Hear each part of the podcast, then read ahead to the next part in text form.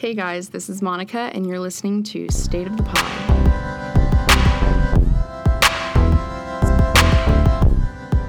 Today, we're going to be talking about climate change and its impact on the insects that spread diseases. Now, since there are so many types of insects and other arthropod vectors to cover, this episode is going to focus specifically on mosquitoes.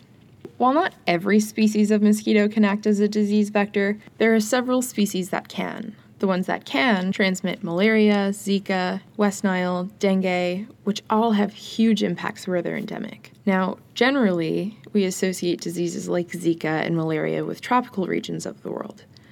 But as the Earth's climate changes and the distribution of vectors, pathogens, and the problems associated with the two being in contact, we'll move into regions of the world that were once too cold to be affected by this problem. The most basic effect of global warming on mosquitoes is its impact on their rate of development. Mosquitoes are cold blooded, which means they can't regulate their own body temperature. And an insect's body temperature is a huge determining factor of their rate of growth and development. Basically, an increase in temperature of the environment that a mosquito is in causes mosquitoes to develop faster, which decreases the time between each generation, causing a significant increase in population sizes. Also, mosquitoes thrive in warm, wet places. As we know, the Earth is becoming warmer and warmer, and as it does, not only does the geographic distribution of these mosquitoes grow, but the mosquitoes are able to exist in these regions for longer. Because of this, some scientists expect Anopheles mosquitoes, which are the vector of malaria, to be present in wet areas of the United States from Miami to Seattle. Now, the presence of Anopheles mosquitoes alone doesn't pose a threat to us. But when they are present, all you need is one person who went somewhere where malaria is endemic to become infected and come back to the United States to be fed on by a female mosquito while, say, in Miami for there to be a huge outbreak. I don't know about you, but when I first heard about this, I got really worried. I mean, growing up in New York, I never thought that when I saw a little bump from a mosquito on my arm that I'd be worried that I got something like Zika or malaria. Luckily, people have already started developing solutions to the problems that we might face because of this. To put our minds at ease, I reached out to Letitia Smith and we chatted about methods of vector control. Here's our interview. Hi, I'm Leticia Smith, and I'm a PhD candidate at the entomology department at Cornell University. What vector borne diseases would you say have the most impacts in the regions where they're endemic? Um, well, globally, I think the most impactful um, vector borne disease is obviously malaria. Um, altogether, um, vector borne diseases account for quite a lot of infections um, in, in humans. Um, this burden is mostly in tropicals and subtropical areas more so than in the temperate or colder regions and that's mostly because there's there are more insects and they live year round and so there's higher chances of them to be able to populations grow of the vectors and that can then infect humans. Um, so malaria i would consider it to be the the most impactful one. It's um, worse or the highest burden is actually in africa especially in sub-sahara africa um, so yeah, so that's the. But it, it is also found in other continents. It's actually uh, present in I think what is it, 87 countries. Um, so it happens in there. There's actually malaria in the Americas. There's malaria in Southeast Asia. You know, there it's spread across the world. It's just that the burden is highest in Africa. What are the geographic distributions of these vectors? Do we already have some in the United States? Oh, absolutely. Um, so, for example, a lot of the um, malaria vectors, we, we actually have them here in the U.S. In fact, malaria used to occur in the U.S. Um, a long time ago. The, but it was we managed to get rid of it uh, mostly by using DDT um, and also by draining wetlands. And so DDT has also been used in, in a lot of other countries, but by the time we got to that, resistance was already becoming a main problem. And also the environmental impacts of DDT is, is something that became more more of concern. And also draining wetlands is kind of a very expensive and difficult thing to do. So even though we were able to locally get rid of it in the places in the US where that was a problem, because we've actually drained most of our wetlands. Um, it's not something that you can do across an entire continent like Africa, right? Gotcha. Yeah. Yeah, it's actually really interesting. It, I feel like when I think of malaria, I always think of Africa. But I remember in a class um, learning about an outbreak of malaria in Ithaca. Um, yeah. I don't remember exactly how long ago it was, but it's crazy to think about. Like it was here once, so it could come back. It could absolutely all because we have the vector. What we don't have are the infected people. So to get a, a disease to become an endemic problem like that, it's you need both things. And actually, if you can remove, eliminate the disease from a population for long enough, it doesn't matter how many vectors you have if they are not that disease isn't cycling in the population anymore, then it's it's basically gone. So the vectors are still going to be a nuisance because they bite us and it's annoying, but they're no longer transmitting the disease if you can break that cycle. And that's what happened here. So the same thing can happen. So the other really big disease is dengue and also Zika and a lot of these viruses that are transmitted by Aedes aegypti. Um, it's huge in the Americas and Southeast Asia, but it's also present around the world. And the vector is also spreading. So, actually, because places are becoming warmer, it's actually act, starting, the Aedes aegypti is starting to be able to live further and further north. Um, so now we even find them occasionally in some southern parts of the US, and they're even finding them in like Italy or some parts of southern Europe too. So let's say someone went to Kenya where there's a really high incidence of malaria and they became infected and then flew home and was bitten by a mosquito here in the United States. Could that be enough to start an outbreak? And with traveling the way it is, um, that's kind of not hard to happen. Right, right. Let's say that happened and we had an outbreak. What technologies do we have to combat it? Right. So mm, the most common method right now is the same one that we've been using forever, which is insecticides. Um, depending on the vector, this is applied differently. So, for malaria, one of the most common ways that insecticides are used are in insecticide treated bed nets. Um, so, they basically just hang a, f- a fabric, kind of like a netting over the bed where people sleep, that it has some insecticide on it so it kind of has two purposes. One, it prevents the mosquito from reaching the person because it's just a physical barrier, but it also kills the insect if it if it lands on the on the net as long as it's not resistant to it. Right, right. Um, the problem that you have with that is that it's not always used properly. Also, they're expensive because um, this is something that you have to give each person, you know. Um, so it, it does cost to produce and to distribute them. But the main problem is also just educating the people so that they know how to use it and when to use it. Um, so those are kind of some of the challenges with that. Um, in addition to it, it really only protects you if you're in bed. And so if you're outside during that dusk and dawn time period, um, you're still going to be just equally, um, you know, at the risk of, of getting an infection. So, yeah, that's one way that insecticides are used, um, but they're also used as spraying um, either indoor residual spraying. This is very common as well for malaria, but also for dengue and other vector control, where they just sprayed insecticides around the house. So, in areas where the mosquitoes would normally go and rest after they had a blood meal, basically. Uh, but they also they're always going and resting against walls and things like that and so they applied insecticide to those areas so that when the mosquito lands on it it gets exposed to insecticide and dies. And then during bigger outbreaks, um, this is, I think, less common as far as I know for malaria, but certainly more common for dengue and Zika and, and those. Um, that one vector specifically, um, and that is the the space spraying. That's when they actually go around and just spray an area um, like just the air, basically. They're spraying it around the town. And that's that's kind of like another very common method of control. Yeah. So, what are the environmental impacts of spraying all these pesticides just everywhere? Yeah, right.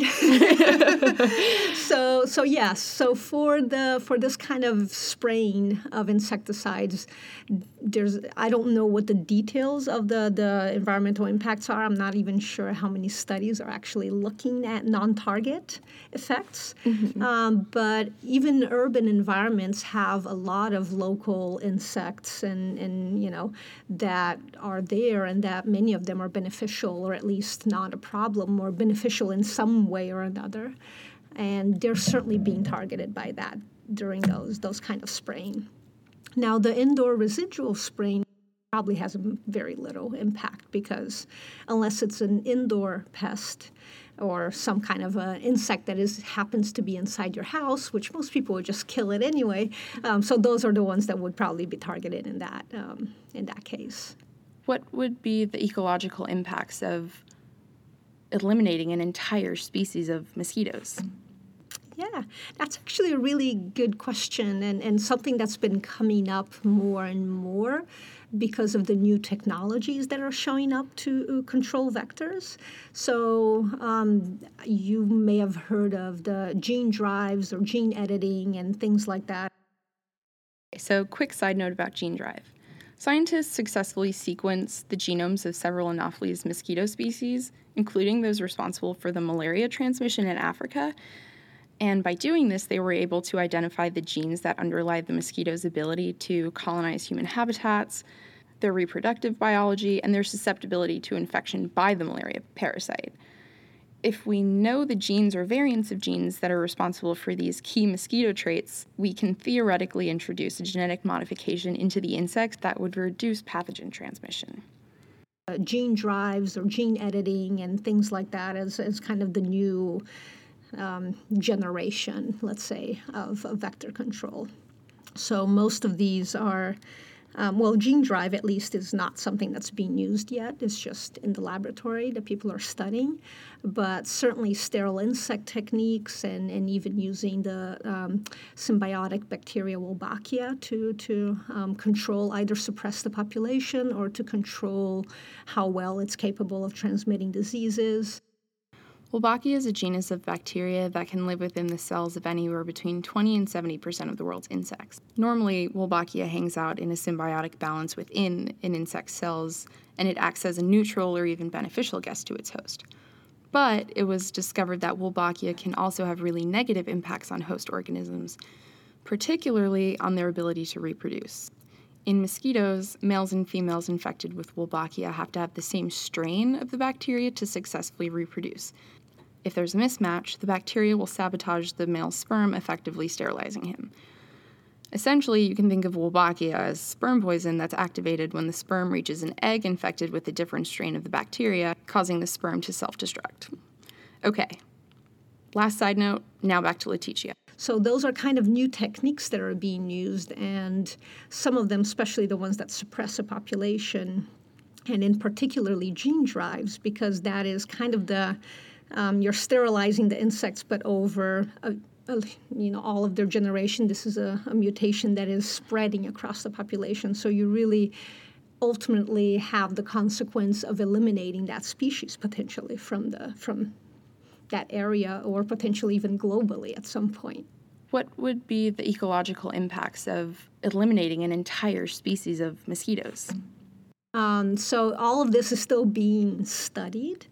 Um, and this is where the question comes often um, that people ask this um, what happens if you eliminate a species altogether from the planet? So, what are the benefits of mosquitoes, let's say? they do a lot of bad, but they also do some good. They, they're there, right? Um, they're, they're animals that eat them certainly some amphibians and other insects and, and you know so they do i'm sure have some kind of a purpose i'm not sure that they're very good pollinators although they do especially the males they do actually feed on on plant nectar. So they do need sugar to survive, and because the males don't feed on blood. Um, but I don't believe that they're necessarily very good um, pollinators. That's I, I don't know the answer to that if they are. Um, but as far as the food chain, let's say if you're removing, if you were to remove all mosquitoes in the world, I definitely think there would be some ecological impact. But in these cases, these controls are usually very targeted. So you're eliminating a single species. And there are about a little over 3,000 species, I believe, of mosquitoes in the world. Um, just here in New York State, we have, I think, approximately 45 species of mosquitoes.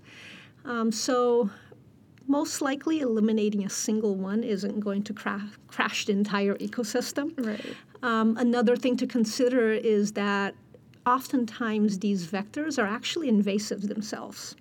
For example, Aedes aegypti is not native to the Americas.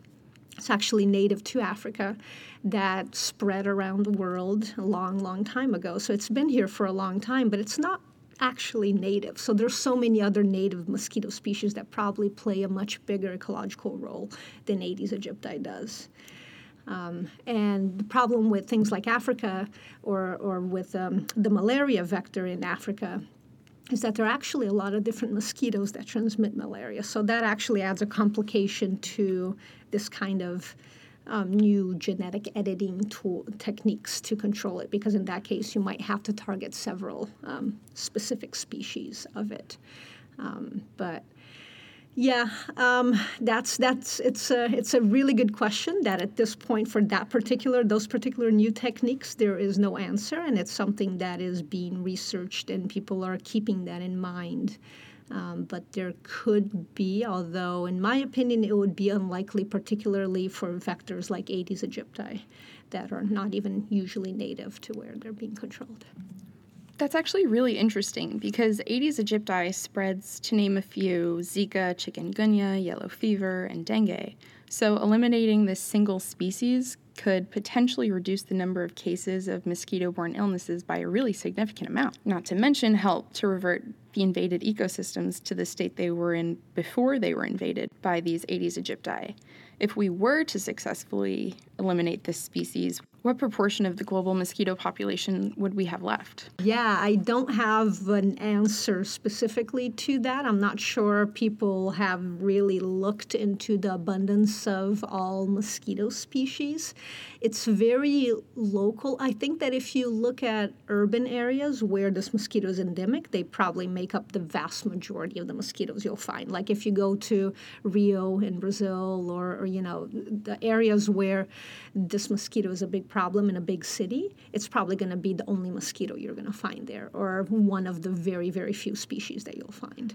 Now, if you start leaving the city and going into more suburban and, and um, you know, the farther away you get from the city, then you start getting different species. And probably if you're far away enough from the city, you might not even find Aedes aegypti anyway. Oh. Um, or very, very rare. They're not. They're not um, like forest mosquitoes. They Okay. Are, they're completely domesticated. They love us. Ugh, poor mosquitoes. They love a host that'll never love them back. That's it for this episode. Huge thanks to Letitia Smith for allowing me to interview her today. If you have any ideas for topics for future episodes that you want to hear or you want to share your thoughts on this episode with me, you can find me on Twitter at Monica Cramer12. That's M O N I C A C R A M E R 12. Until next time, listeners.